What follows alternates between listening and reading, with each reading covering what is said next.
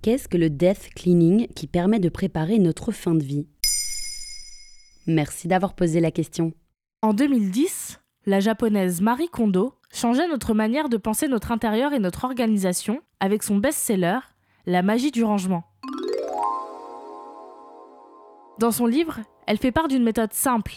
Tout ce qui n'apporte pas de joie, on s'en débarrasse. Mais depuis quelque temps, un nouveau terme dans la même veine a fait son apparition, le death cleaning, qui allie la mort, death, au nettoyage ou rangement, cleaning. Il s'agit là pour des personnes entrant dans la dernière phase de leur vie de faire le tri dans leur intérieur. Mais d'où vient cette nouvelle tendance? En fait, elle n'a rien de nouveau. Le death cleaning s'est fait connaître en 2018, à la publication d'un livre venu tout droit de Suède, La vie en ordre, sous-titre L'art de ranger sa vie pour alléger celle des autres. Écrit par Margareta Magnusson, artiste installée à Stockholm, le livre est sorti en France de manière un peu confidentielle, et ce n'est que récemment que le concept a commencé à se populariser.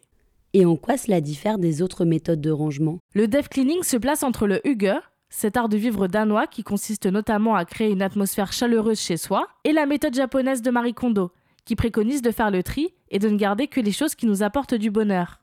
Roselina Ferraro, docteur en marketing à l'Université du Maryland, explique pour NBC que le death cleaning s'inscrit dans la tendance du minimalisme et que se séparer de la plupart de ses possessions avant sa mort peut permettre une fin de vie moins stressante. Concrètement, le death cleaning se découpe en plusieurs étapes. D'abord, on dit à ses proches qu'on va faire ce ménage pour qu'ils nous aident et se replongent avec nous dans nos souvenirs.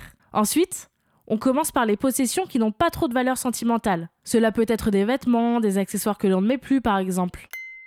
Il s'agit après ça de faire don d'objets que l'on aime à ses proches, comme de la belle porcelaine ou de l'argenterie. Puis enfin, de donner ou jeter tout ce qu'il reste et qui ne nous est pas utile. À quel âge peut-on commencer le death cleaning?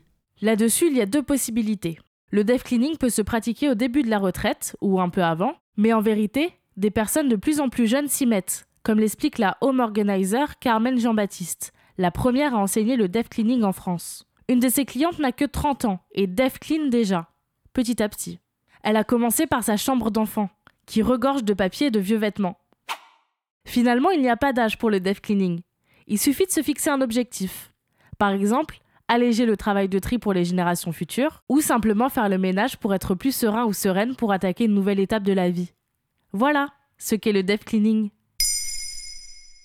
Maintenant, vous savez, un épisode écrit et réalisé par Maël Diallo. Ce podcast est disponible sur toutes les plateformes audio et pour l'écouter sans publicité, rendez-vous sur la chaîne Bababam Plus d'Apple Podcast.